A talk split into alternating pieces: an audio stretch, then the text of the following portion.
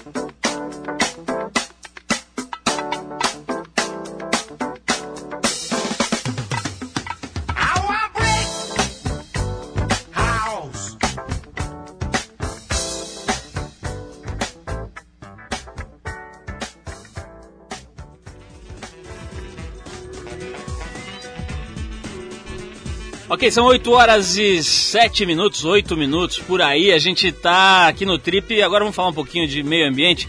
Enquanto o seu Jorge se prepara, daqui a pouquinho tem seu Jorge aqui com a gente ao vivo e incolor. É isso mesmo, incolor, né? Como diz o Arthur Veríssimo, que aliás está em Búzios e deve entrar daqui a pouquinho para fazer perguntas diretamente da Beira-Mar aqui para o seu Jorge. Confirmando, são 20 horas e 9 minutos na capital de São Paulo. É o seguinte, a temporada de queimadas está começando e os técnicos que monitoram essas ocorrências estão bem preocupados com as áreas indígenas e com os parques nacionais. Em 2004, o número de focos de incêndio praticamente dobrou em relação a 2003. De acordo com o pesquisador e chefe-geral da Embrapa Monitoramento por Satélite, o Evaristo de Miranda, com o crescimento da atividade econômica na região da Amazônia, a expectativa é de mais fogo esse ano. Em 2004, 74% das queimadas aconteceram na Amazônia Legal, que teve quase 160 mil focos de incêndio registrados. Nessa quarta-feira, poucos dias depois da declaração de Miranda, as ruas, telhados e roupas nos varais das casas do Acre já estavam totalmente cobertos de cinzas provenientes das tais queimadas. Apenas nesse dia, 73 focos de incêndio foram registrados no estado. Quer dizer, o negócio não basta toda a catástrofe que a gente tem que, que presenciar e consequência dos erros passados, tem também os erros presentes, né? O nego vai aquela queimada no lixo, tirar um pouco do mato e tal, de repente perde o controle e toma conta da selva e é mais uma, um problema ambiental que a gente tem que encarar fruto da falta de educação no mais puro sentido da expressão. Bom, olha só, enquanto a obesidade se transforma num dos principais problemas de saúde de diversos países, uma pesquisa da Grã-Bretanha indicou que um em cada três jovens entre 15 e 24 anos recorre a junk food, aquelas comidas bem é, pouco nutritivas né, e de altíssimo valor calórico, como consolo para problemas emocionais. Esse estudo destacou ainda que as pessoas que buscam esse tipo de alimentação com o propósito de aplacar suas ansiedades, seus medos, seus problemas, sofrem de uma enorme diminuição na autoestima. Nas, nas, estimativas do Priory Group, cerca de 11 milhões de pessoas na Inglaterra, que tem uma população de 60 milhões, têm algum tipo de problema com alimentação. De acordo com Peter Rowan, psiquiatra que presta consultoria ao grupo, a principal preocupação é que esses jovens adultos que vão criar a próxima geração vão passar esses hábitos alimentares às suas crianças. E assim a gente vai ter uma geração de pessoas repletas de lixo em seus organismos. E se atua as atuais tendências alimentares continuarem, o comportamento é, de nutrição estará cada vez mais distanciado de um padrão saudável e o número de jovens com problemas alimentares continuará a aumentar. Bom, teve aquele filme, né, o Super Size Me, que demonstrou assim claramente o que acontece com quem se alimenta só desse tipo de porcaria. Mas o problema é muito sério e já atingiu o Brasil faz tempo, né? Recentemente, o Fantástico fez uma série de, de reportagens muito interessantes com o Dr. Drauzio Varela mostrando quanto a população de baixa renda já ingere de porcaria, né, de, de alimentos de alto teor de gordura e pouquíssimo nutritivo, etc. Quer dizer, todo mundo não é mais privilégio do rico ficar gordo e é, mal alimentado. Agora toda a população tem uma oferta gigantesca de coisas que são gostosas, são saborosas, mas que são péssimas do ponto de vista de nutrição. Vamos ver onde é que a gente vai parar, né? Acho que a gente vai se transformar num monte de Big Mac ambulante em breve. Olha só, daqui a pouquinho o seu Jorge, um dos caras que tem feito um trabalho genial no cinema, na música e em diversos tipos de manifestações artísticas, vai estar com a gente batendo um papo daqui a pouquinho no próximo bloco, ao vivo por aqui. Bom, hoje em dia pouca gente conhece a cantora americana Roberta Fleck. Já o seu maior hit, a música Killing Me Softly de 1973, continua sendo regravada por um monte de gente até hoje. Até o Guilherme Arantes chegou a cantar essa música, mas a versão mais famosa mesmo foi a do Fugees, que revelou outra diva do soul, Lauren Hill. Aqui a gente ouve a original da mulher que acompanhou Miles Davis nos palcos durante os anos 80. O pessoal que tem mais de 40 anos vai chacoalhar na cueca agora, vai ficar realmente derretido, vai dar duas voltas dentro da carcaça, porque Roberta Fleck realmente faz a negada realmente derreter. Vamos lá, Killing Me Softly e daqui a pouco tem seu Jorge aqui, vamos lá. Drumming my pain with his fingers, singing my life with his words, killing me softly with his song, killing me softly with his song, telling my whole life with his words, killing me softly bendição.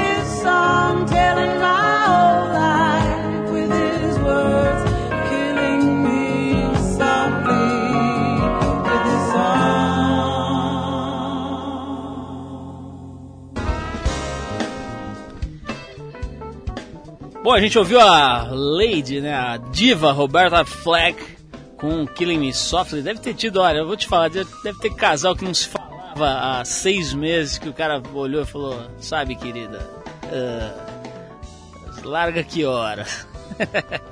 Bom, enfim, estamos aqui com uma presença muito especial no programa. Ele nasceu em 1970 na Baixada Fluminense, foi morador de rua, já trabalhou como borracheiro, relojoeiro, marceneiro e office boy, mas desde os 10 anos de idade sabia o que queria, que era ser músico, fazer música. Começou a carreira cantando em bares da zona norte do Rio de Janeiro e encenou mais de 20 peças com a companhia Tuerge, Teatro da Universidade do Estado do Rio de Janeiro. A experiência no teatro foi um trampolim para a criação da banda Farofa Carioca, que combinava samba, reggae, funk, rap, circo e dança, e que levava atores, bailarinos, trapezistas e malabaristas para participar dos seus shows. Depois do CD Moro no Brasil, produzido com a banda, ele participou de discos de um monte de artistas bons, como Beth Carvalho e Planet Hemp. E em 2001 lançou seu primeiro trabalho solo, Samba Esporte Fino. Compôs trilhas sonoras de diversos longas-metragens e também trabalhou como ator, recebendo reconhecimento internacional depois de viver o Mané Galinha, um personagem clássico histórico no aclamado filme não menos histórico Cidade de Deus. Já deu para perceber que a gente está falando do músico, cantor, compositor, instrumentista, produtor e ator e também relojoeiro. O cara ainda deve ter a manha de consertar um, um, um bobo, como dizem aí, né? Estamos falando do seu Jorge, que na certidão de nascimento, acho que nem ele lembra mais, chama-se Jorge Mário da Silva. Uh, recentemente ele estreou o filme Casa de Areia, do Andrucha, Andrucha Waddington, ao lado da Fernanda Montenegro e da Fernanda Torres, né? Um timinho realmente da pesada. E também está lançando um novo disco chamado Cru. Bom, o seu Jorge está com a gente aqui, é um grande prazer te receber, Jorge. A gente já teve junto mais ou menos uns três anos fazendo uma entrevista, foi muito legal. Naquela época não tinha rolado ainda essas coisas todas, Cidade de Deus, etc. E a gente ficou muito contente aí de ver um artista original brasileiro realmente ganhando o mundo, né? Queria começar falando disso, Jorge. De três anos para cá, tua vida deu uma reviravolta, né, cara? De repente você tá lá em Nova York filmando longa-metragem, o Cidade de Deus foi, eu, eu, pelo menos considero um divisor de água na história do cinema do Brasil, realmente é, trouxe para a tela, né, fez a discussão sobre a periferia, sobre o povo pobre do Brasil vir para a mídia da elite, enfim, teve toda uma, um, uma explosão aí de informação e você de alguma forma estava é, é, participando disso. Como é que tem sido a tua vida aí depois dessa digamos, se a gente pode dizer assim, é, é, dessa, dessa explosão do teu nome como ator e músico. Boa noite todo mundo, um prazer depois desses anos todos. A gente sem se ver e essa correria toda, né? Você tocou no assunto.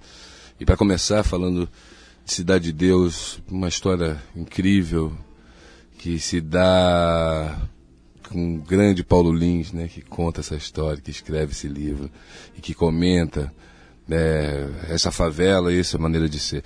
O mais incrível, eu acredito também que é um divisor, sim. Mas no que diz respeito, sobretudo, é, é essa camada da, da sociedade brasileira, que é, é a camada da sociedade abandonada. O filme trata exatamente a discussão do filme fala de um povo que estava abandonado e daquele que quer sobreviver da sua dignidade, da sua integridade. No meio de tanta de tanta violência, sobrevive um, tem uma flor que, que nasce da pedra. Essa flor, particularmente, eu, que se dá no Cidade de Deus, chama-se Paulo Lins, assim, para mim. É, o livro, ele é um, uma das coisas mais importantes. O filme, sem dúvida, pela qualidade do filme e por tudo que ele, por tudo que ele causou na, em reflexão na, na, na todo mundo, até nós no, no começo desse trabalho, é, e durante o processo do trabalho, a gente estava todos empolgados com fazendo esse filme, mas com um certo receio de alguma é, visão, de ser uma coisa equivocada, de ter uma visão equivocada do que nós estávamos comentando, fazendo. É um manifesto, né? E a gente ficou com medo até de uma certa ditadura, de uma certa censura, e aconteceu o contrário. Né, porque tinha tomadas fortes, tinha coisas de, de conteúdos, assuntos de muito e eu acho que isso faz a gente continuar também, sabe? É, é, é ver, eu ver tanta gente eh, saltar o talento ali dentro, eu acredito cada vez mais que uma das soluções dentro do Brasil, na situação social do Brasil, é o investimento no povo brasileiro e no seu talento.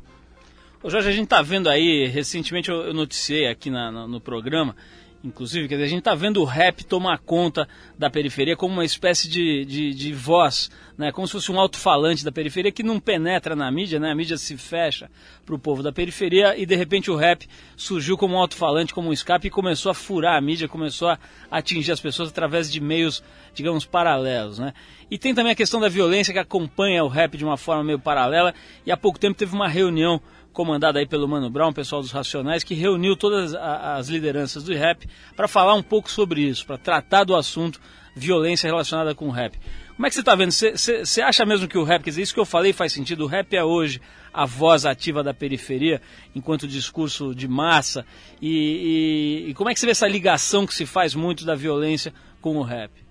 Eu acredito que não vejo nenhuma relação da violência com a música. Né? Com música, acho que uh, não, não tem como a música fazer relação com violência. Mas a verdade que o rap é uma, e o hip hop é uma linguagem também de manifesto, assim como linguagem da sua própria expressão cultural, né? Que canta né, a cultura do, do grafiteiro, do, do b-boy, do MC, tudo isso mas está para tratar das, do, da, da, do jornal da semana e das coisas que acontecem, está para fazer revista mesmo, né, de conscientização. Mas, particularmente, o que acontece com dentro da, das comunidades, dentro da, o rap é um, é um único instrumento de, de, de, de de válvula de descarga, de, de, de, válvula de escape, de higiene mental também. É onde ele está se tornando nas periferias do, do, acredito eu, nas periferias do Brasil, como o samba é uma linguagem popular, né? Nós, eu anoto, por exemplo, que no Brasil, acho que só no Brasil existe uma música popular que é o samba, feito para fazer comida, para jogar bola ou para fazer um mutirão e levantar uma laje. Acho que o rap está se tornando uma coisa nesse sentido também, assim, que acho que está se tornando um, um gênero de primeira necessidade para quem não tem acesso mesmo a desenvolver a sua própria expressão. E acredito que a violência ela vai procurar cercar toda a juventude é, e vai tentar adicionar na juventude a delinquência. Mas eu sempre, é o que eu sempre digo, assim, a diferença às vezes está no, tá no estômago, né? A maior violência que temos nesse país é a fome, continua sendo. Jorge, vamos falar um pouco de fome com relação à tua vida, né? Eu sei que você teve um período aí bem difícil da tua vida, em que você foi morar na rua e etc. Eu quero falar disso, acho que é inevitável e acho que é legal lembrar disso agora que você está num momento bem bacana aí da tua carreira, fazendo filmes no exterior e, e projetadíssimo, né? O teu CD, o Samba Esporte Fino, foi um, um CD aclamado, realmente um trabalho é, que, que quase que uma unanimidade, enfim. Agora que você está nesse momento legal, acho legal lembrar um pouco dessa fase. Vamos falar disso, mas antes eu vou tocar uma música sua. Oba. E acho que ninguém melhor do que você para falar dessa música. Eu escolhi aqui a Tive Razão e o clipe tem a participação do William Dafoe, que aliás é um ator fenomenal, né? Jesus, né? Pô. O cara tem uma estampa, bicho. Qualquer coisa que ele fala, você acredita. Ele imprime, né? né? Ele imprime, Exatamente, ele imprime. E tem também o Bill Murray. É outra figura. Que, é, que também, vamos dizer que é um cara da pesada. Como é que foram essas participações no clipe? Quer dizer, como é que você conseguiu arrebanhar esse pequeno casting aí de estrelas? E, e, queria que você falasse um pouquinho o, qual é a da música Tive Razão. Ah, eu fiz essa música uns anos atrás, se tratava de uma vontade de dizer umas coisas na situação que eu vivia naquela época. Tudo casado, casado, então tinha que. Tava sentindo aquelas coisas, então estava afim de falar aquilo. Mas, Deus amera, isso não importa. O que importa é que quando, anos depois, assim, até a, a Paula Lima pegou a canção, amou a música, falou assim, eu vou gravar, deixa eu gravar, por favor. E tal, abriu a música, abriu o disco dela com essa música. Maravilhosa, Paula. E aí, passou-se um tempo, o meu produtor francês, ele virou-se para mim e falou assim, ah, vamos botar essa música no disco. Olha que essa música é fantástica e tal, então vamos dar um caráter diferente do que foi dado antes. Eu quero fazer um disco com voz de violão, quero fazer uma coisa com você assim, menos menos é mais, vai nessa onda aí, você tá na onda do cinema, então, cinema é isso, menos é mais. Eu falei, tá bem, tá certo. Vamos, gravamos a canção, a canção ficou daquele jeito. E aí eu estava filmando na Itália o Life Aquatic com essa turma toda. E teve um período de férias, onde eu ficava de metade de dezembro a início de, de, de a metade do, do, do, de janeiro e nesse interim já era pro final do filme, o Bill Murray e o William estavam lá. O Jeff Goldblum ia participar do filme, mas ele saiu uma semana antes do filme. E a gente teve que mudar o roteiro para participar os dois. Os caras toparam. Eu achei que, eu falei assim, pô, vou pedir isso, vai ser engraçado. Porque eu não tinha banda lá, né? Eu queria botar alguém ali para fazer uma banda e tal. Eu falei, vai ser engraçado os caras topar de fazer a minha banda no clipe. E, mas eu falei, depois eu falei assim, poxa, a gente filma de segunda a, a sábado o domingo, o único dia de folga da galera, vou chamar os caras pra filmar, que nada, os caras toparam. Não, não, isso aí vai ser divertido, vamos lá. Não. Ficou lá, tomou um champanhe, ficou na praça, aí deram autógrafo. E foi justamente na semana que ele descobriu que ia, ele foi nomeado ao Oscar. E a gente tinha sido, Cidade de Deus exatamente, tinha sido nome, estava sendo indicado a quatro Oscar. No mesmo tempo, a gente fizeram uma festa pra gente. Não faltou ah. motivo para tomar esse champanhe, né? Pô, não faltou, cara. Eles fizeram uma super festa naquele dia lá. Turma muito boa. Então vamos tocar a música e a gente volta para falar com o seu Jorge sobre essa época mais punk aí da vida dele. Vamos lá, tive razão. E depois tem mais entrevista aqui com o seu Jorge. Vai lá. Oi, oi, oi.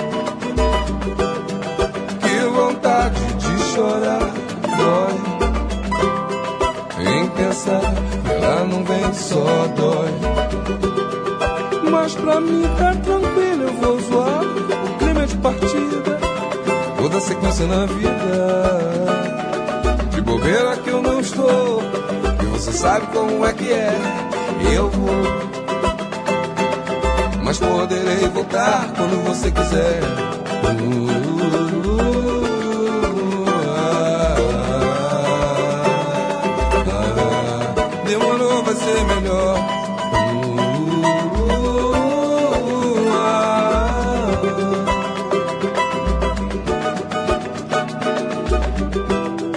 Tive razão, posso falar. Não foi legal, não pegou bem. Que vontade de chorar, dói. Em pensar ela não vem, só dói. Voar. O clima é de partida, vou dar sequência na minha vida. E de bobeira que eu não estou. E você sabe como é que é. Eu vou poderei voltar quando você quiser.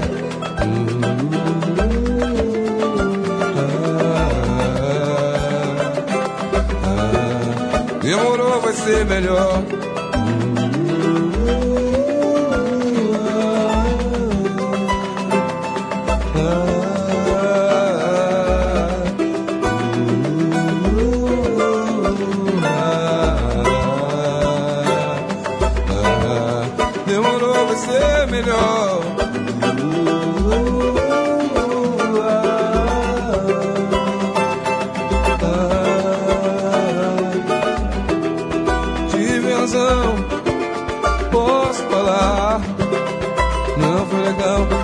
Pegou bem. Que vontade de chorar, dói, oh dói. Pensar que ela não vem só dói. Mas pra mim tá tranquilo, eu vou voar. Time de partida, vou na sequência na minha vida. De bobeira que eu estou, e você sabe como é que é. Eu mas poderei voltar quando você quiser.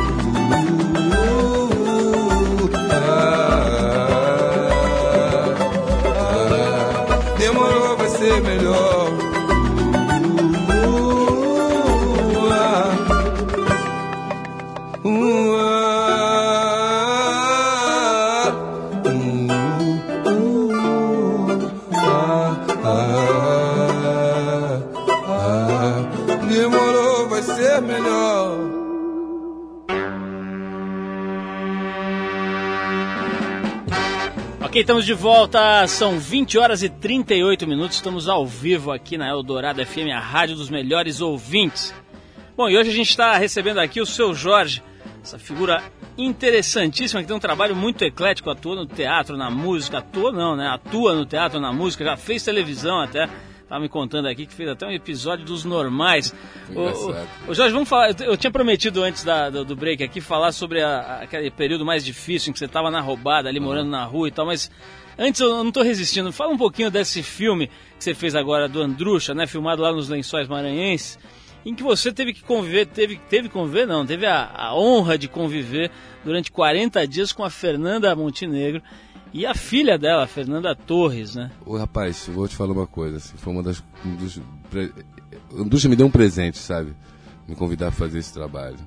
Eu tinha acabado de chegar de, da Itália, eu tinha feito o Life Aquatic e não imaginava fazer um cinema assim tão cedo. E aí ele me convida para fazer esse filme, me contou o personagem. E eu tive a honra não só de ter a companhia das duas, mas de ter melo, duas melodias fazendo também o filme. É, Emiliano, Emiliano Queiroz, o Kiko Freitas, assim, o, o, Kiko Dias, na verdade, desculpa. Então teve essas pessoas todas, foram 40 dias no Santo Amaro do Maranhão, que era do ladinho ali, ficava 40 minutos da, da, do parque, Parque Nacional, né, dos Lençóis, que é um lugar incrível, você tem assim, uma, uma visão uma sensação que você está até na Lua porque é lagoas e dunas enormes e, e, e, às vezes no final da tarde você via a lua, percebia a lua de um lado, né, do lado direito, por exemplo, e, e, o sol do lado esquerdo indo embora, e você tinha aquela sensação assim que você estava no meio do, do, universo mesmo, assim, que parecia uma lua, e você não via nada no ser areia, as dunas e as lagoas nas locações. Né? Era um, lugar incrível, que, que é incrível que seja no Brasil e que é, tem aquela conservação também. É um lugar muito conservado pela, pela povoado local, né? As pessoas têm um respeito por aquela, pela aquela geografia, pela aquela paisagem também. Então não dá para fazer. É complicado para se filmar, né? Porque a gente filmava muito cedo e às vezes, por exemplo, a dona, a dona Fernanda também fazia xixi, essas coisas. Não tinha banheiro químico, por exemplo, no meio das dunas. Então tinha uma série. E ela não, não tomava água, né? Pra não ter que, Jorge, ter que eu, eu, Isso eram umas coisas assim, curiosas que vontade. Eu já ouvi falar de gente que conhece bem a Fernanda Montenegro, porque a gente tem essa, essa imagem da, daquela senhora, né? Aquela postura elegantérrima e tal. Mas dizem que ela é engraçada pra burro também, diz que ela é, é comédia também, né? É, não, ela é uma, uma, uma, pessoa de um humor e de uma, é, uma disposição de viver, uma personalidade muito doce, muito incrível. Mas como eu estava falando aqui antes, ela tem a capacidade de conversar com, a rainha Elizabeth, com a rainha da Inglaterra, e com a pessoa mais simples do mundo, com a mesma naturalidade, com a mesma humildade, com a mesma tranquilidade. Ela tem né, muitos argumentos, muitos instrumentos, uma pessoa que não, não só pela idade que tem, pela experiência que tem, mas por ter vivido tantas vidas, né, de diferentes forma, não tem nada na carreira dessa senhora que, que foi feito mais ou menos, que é, não tem nada, ela é impecável no teatro, no cinema, na televisão e na conduta dela como ser humano. Ela tem, é casada há 54 anos, é, é tão difícil ver isso, uma pessoa assim ficar casada há tanto tempo, amando uma outra pessoa, e ela e seu Fernando. Então, assim, é equilíbrio total, né? Tanto para Fernandinha. A Fernandinha é outra, uma figura maravilhosa. Essa sim é muito engraçada. Essa valimava o, o set, botava pilha no Andrucha, botava pilha em mim, botava pilha em todo mundo, sempre com humor, levava, porque não é, era um trabalho duro, né? Carregar aqueles equipamentos, principalmente o pessoal que trabalhava na montagem, na elétrica, na maquinária, andar nas dunas com equipamento extremamente pesado, luz, iluminação, sem contar os animais, os gados, as coisas todas num terreno totalmente inóspito. Você tinha areia movediça, por exemplo, que de repente você estava andando muito bem no lugar, com um jegue, o jegue caía, afundava, ficava até o pescoço, e corre é todo isso. mundo para puxar o jegue. E é um. E pode acontecer com você, entende? Em um lugar, um outro terreno, uma outra geografia. Foi muito bom, aprendi bastante. E, sobretudo, uma coisa que eu mais é, fico feliz em sempre tocar nesse assunto, uma coisa que eu, que eu tenho mais forte é as crianças do Santa Maria do Maranhão. As crianças lá não brigam. As crianças ficam todas de mão dada, assim, juntas, abraçadas. Aquilo me chamou muita atenção. Achei aquilo muito bonito. Acho que é, é uma percepção indígena, assim, porque aquele povoado tem bem a herança do, dos índios e de comunidade indígena. E eu acho que é isso que, que, que predomina naquele lugar ali. E eu, eu amei ver essas crianças todas, todo mundo junto, todo mundo coisa. Não tem briga entre as crianças. Ô Jorge, a gente tá. Daqui a pouquinho vou, vou, nosso. Agora virou já correspondente em Búzios, né? O cara só fica em Búzios, então virou correspondente em Búzios. Daqui a pouquinho o Arthur Veríssimo vai fazer uma Opa, pergunta para você. Mas antes eu queria falar sobre essa história do, do, período em que você ficou nessa roubada aí, pelo menos, quer dizer, acho que não dá para dizer que isso tenha sido muito legal, né? Que você ficar morando na rua deve ser um negócio muito difícil. Como é que você foi parar nessa situação, Jorge? A situação é o seguinte, eu Tive minha casa assim, a vida toda, pobre, mas tinha minha casa. Aí acontece um fenômeno no Brasil que acontece todos os dias, em, nas favelas, nas comunidades, no sertão, no, no agreste do Brasil, chamado chacina. E eu perdi um irmão, com 16 anos de idade, numa chacina em 1990. Esse ano tinha acabado de sair do exército, estava sem emprego, e eu acabei perder o irmão. Ficar lá não tinha condição de ficar naquela comunidade. Né? ou eu ia me tornar um problema social ali, ou eu ia cair na malha da, do que não é legal por conta dessa fatalidade. Né? Foi meu irmão e mais várias outras pessoas também que foram assassinadas. Isso acontece todo dia. Há pouco tempo agora, coisa de três ou quatro meses, não sei, aconteceu isso na Baixada Fluminense, na Nova Iguaçu, onde mataram 30 pessoas. Né? Foi notícia no Brasil inteiro, inclusive no mundo. Então, assim, eu sofri essa essa perda e, e, por conta disso fui morar na casa de parentes, já com 20 anos, sendo filho mais velho, né? E tinha que fazer alguma coisa pela minha família, irmão, mãe, tudo isso. E todos com muita dificuldade. Eu fui sair da casa desse parente e fui viver mais alternativamente. Fui viver num, num, durante uns oito, seis, oito meses, dentro de uma, uma república para rapazes e tal, para homens e tudo, ficavam correr atrás de um trabalho. Não deu muito certo, fui parar na rua.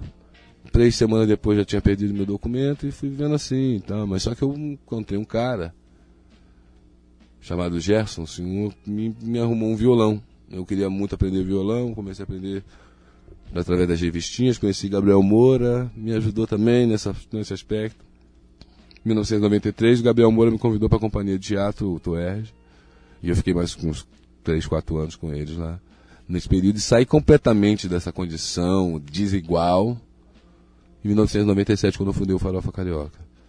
E aí já tinha um grupo, aí comecei você, a fazer uma Você ficou mais ou menos uns três anos na rua, é isso? Não, eu fiquei em sete, né? Sete 90 anos? a 97. Caramba.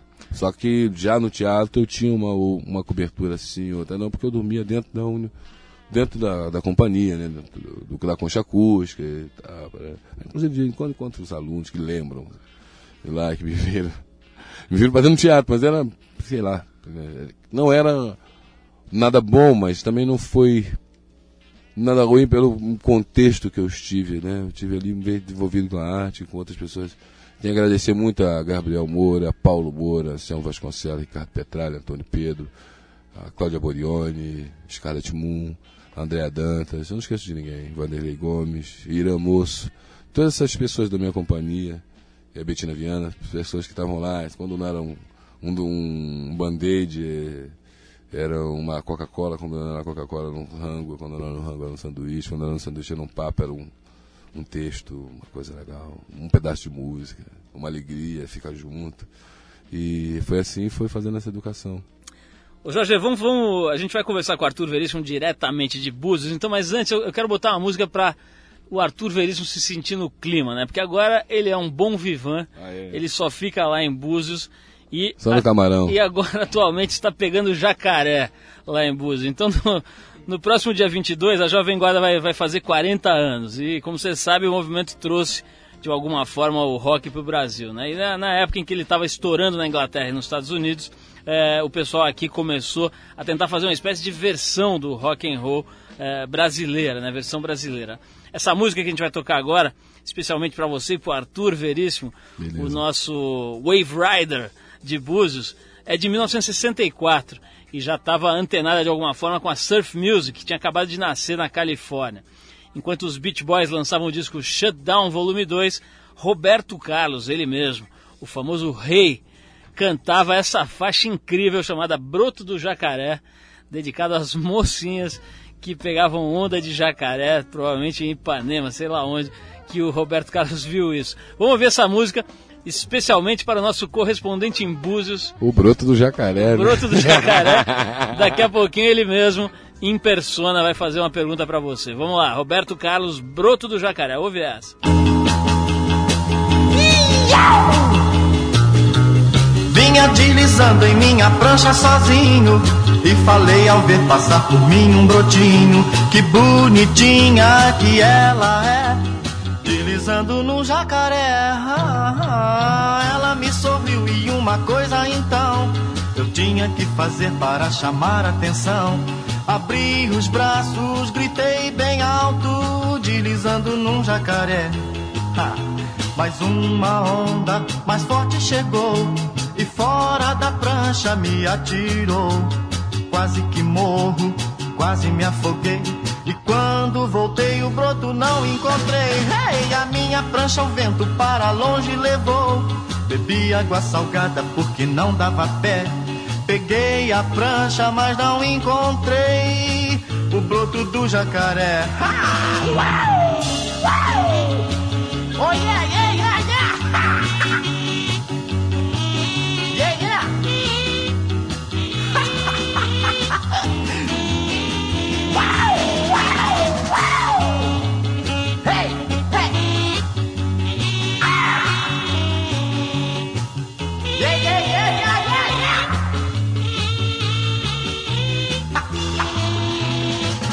Mais uma onda mais forte chegou e fora da prancha me atirou. Quase que morro, quase me afoguei. E quando voltei, o broto não encontrei. Hey, a minha prancha o vento para longe levou. Bebi água salgada porque não dava pé. Peguei a prancha, mas não encontrei o broto do jacaré. Oh yeah! o broto do jacaré. Oh broto do jacaré. Hum, o broto do jacaré. Uau! o broto do jacaré. Hum, o broto do jacaré. Bom, agora deu pra ficar imaginando, né? O Roberto e Erasmo ali no calçadão de Ipanema. Tirando né? uma onda, Olha- correndo a pampa, meu irmão. Olhando ali, eles a bordo de um Maverick, olhando e falando assim: olha aquela gatinha, bicho. Vamos fazer uma música pra ela. Eu nem sei se é deles essa música, mas é uma Ah, música já tinha poesia naquela época pra isso, né? Assim, uma, genial. uma né? época. E o, era e o gritinho que ele isso, dá no né? começo. Cara, Pô. mas Jorge, estamos aqui, já que a gente está falando de playboys que vivem à beira-mar, estamos aqui com um dos últimos playboys internacionais desse país, um homem que viaja uma média de oito vezes por mês Really nice. para várias localidades do mundo para fazer levantamentos. O verdadeiro e único Arthur Veríssimo. Arthur, boa noite. Poxa, boa noite, boa noite, Paulo, seu Jorge, grande amigo. Grande parceiro, que saudade sua. Ô, meu compadre, ó, é, é, olha, é, seu Jorge, essa música que a gente estava escutando agora, o Broto do Jacaré, isso daí faz parte do acervo do Paulo. E eu duvido da idade do Paulo, ele parece ter quarentão, ele deve ter mais de 60.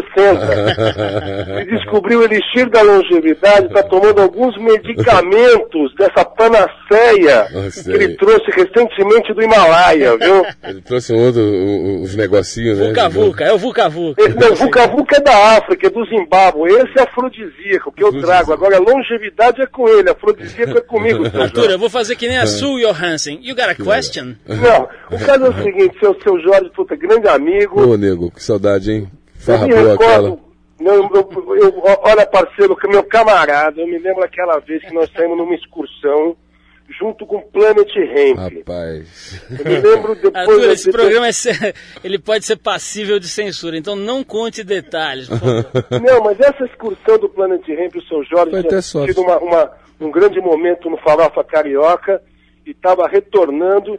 E eu percebi que entre, o- entre o Marcelo D2, o Black Alien também, e o seu Jorge tem uma camaradagem, tem uma irmandade muito grande. Benegão também, outro. Benegão também, Formigão, também. Formigão. Um dessa time- turma. Foi uma, boa, foi uma boa viagem essa que a gente fez lá no sul, hein? Imagina. Que loucura. Nossa, a gente foi para Santa Catarina. Imagina que loucura. Ó, uma uva moscatel. Moscatel sem caroço, pra comer com casca e tudo. Uvão, docinha. O Arthur é impressionante, né? Ele sabe da coleção de moletons vermelhos do Jair Rodrigues, sabe a uva que o seu Jorge comeu no sul. Arthur, você realmente é o repórter. Não, Paulo, o que, o que eu queria saber do seu Jorge Fala. É, essa história toda entre ele, Marcelo D2, Benegão, Black Alien, essa geração, é, que eles são até um pouco mais jovens do que o seu Jorge, mas existe um- uma parceria muito intensa entre o rap carioca junto com o seu Jorge. Como é que é essa história? Nós acabamos nos encontrando assim nesse período de 1997, 98, lá no Totem. Um estúdio que tinha em Santa Teresa, pertencia a Alexandre Mizet, que é o baixista de uma banda chamada Squalls. Lá frequentava Nação Zumbi, Chico Sainz Nação Zumbi, Planet Ramp, o Rapa, eh, e os Squalls e essa turma se encontrava, fazia jam tomava cerveja junto. Foi de lá que veio esse meu nome, que me apelidaram, foi o Marcelo Iuca que me apelidou de seu Jorge e me chamou assim, o negócio pegou. E foi dali, inclusive, que saiu, foi criado o Farofa, o Farofa Carioca. Foi com o convívio dessa turma. Porque ali a gente ficava todo mundo que era meio calor na coisa da música, e sobre nessa coisa toda de, de como faz, como é que a gente apronta o material, como é que a gente leva para o público, a gente ficava afim de abrir shows, eu ficava afim de abrir, tocar, fazer som. E essa turma que foi formando, assim. Então criou uma amizade muito grande, particularmente com o Marcelo, a gente é quase parente, porque pô, eu batizei um filho dele, e sempre quando eu estou fora do país, minha família está aqui, ele está ligando lá em casa, né? minha esposa, está tudo bem, está precisando de alguma coisa, tem uma companhia, quer ficar junto. Então rola isso mesmo. Black vai na minha casa, a gente faz até aniversário perto do outro, né? Ele é dia 7 de junho, eu sou dia 8. Então, assim, tem uma essa configuração que, que aconteceu e foi me levando para isso, para a vida, conhecido naturalmente, não foi nenhuma uma coisa, né? Uma pena o Chico não estar tá aqui junto da gente, porque esse sim era um dos caras que a gente mais era apaixonado, foi um dos caras que mais inseminou coisas na cabeça da gente, rapaz, rapaz, velho, você tem que se informar, velho, velho, fique ligado, velho. Era, era, o Francisco, né? E assim, eu tenho muito saudade dessa época. Agora, graças a Deus, tá todo mundo bem, né? Marcelo Dedo rebotando para quebrar, Black Age também levantando o seu, seu Mirabel, né? Eu correndo atrás da minha Pampers. E é isso aí, gente.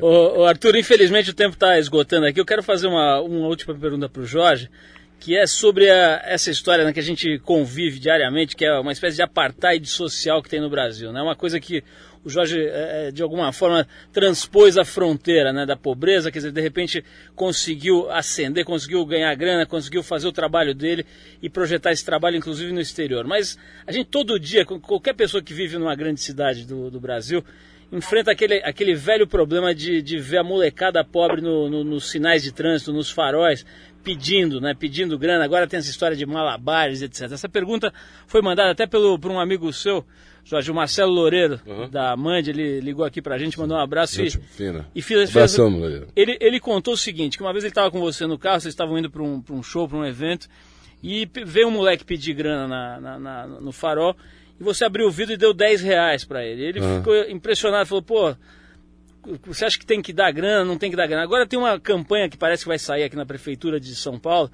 para educar, entre aspas, a população a não dar grana uh, nos faróis, etc. Eu queria saber como é que é a tua visão. Quer dizer, você é um cara que já viveu na rua e agora está na. Olha, eu vou falar para você. Tudo oh. bem, quem vê cara não vê coração. É verdade.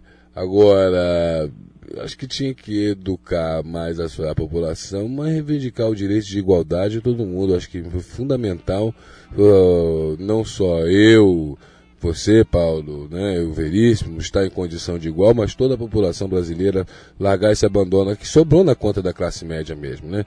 É, na verdade, o preconceito, essa coisa toda, está em todos os focos. O, o, o, cara aqui embaixo no asfalto fica com medo do malandro do morro, o malandro do morro tem um recalque com o cara aqui embaixo. Ele olha pro lourão de olho verde, num carrão bacana e acha que o cara não fez nada para ter aquele carrão. E de repente o cara ralou pra caramba pra ter aquele carro. Eu acho que a onda era outra.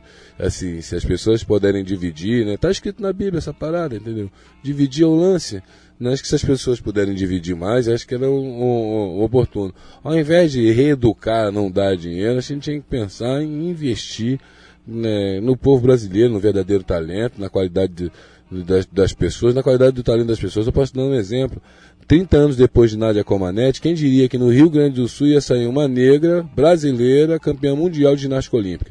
Foi investido nesse talento, entendeu? É só isso, cara. Ah, acho que essa coisa de reeducar o coração dos outros, eu não sei. Eu, eu, eu olhei pra cara da menina assim, achei que ela precisava daquela grana eu tava com um pouquinho a mais, podia dar essa dividir. Eu tenho certeza que ela fala assim, pô, ele em vez de me dar uma moeda, ele me deu 10 mil reais. Eu vou dar um tempo, vou pegar um rango, vou comprar um arroz. Eu já vi vários assim também, que já pegou dinheiro na rua e saiu direto pro supermercado comprar um arroz, porque tem um pequenininho lá de sei quantos meses, de 6, 8 meses, lá esperando esse arroz chegar. Jorge, eu queria te agradecer muito aí pelo papo, foi bem legal. Obrigado deu... você pelo espaço. Poxa. Acho que deu pra gente dar uma, uma passeada sobre vários assuntos, né? Deu pra gente dar uma até para ouvir Broto do Jacaré. Ô, Arthur, que saudade, hein, irmão? conversar com o Arthur.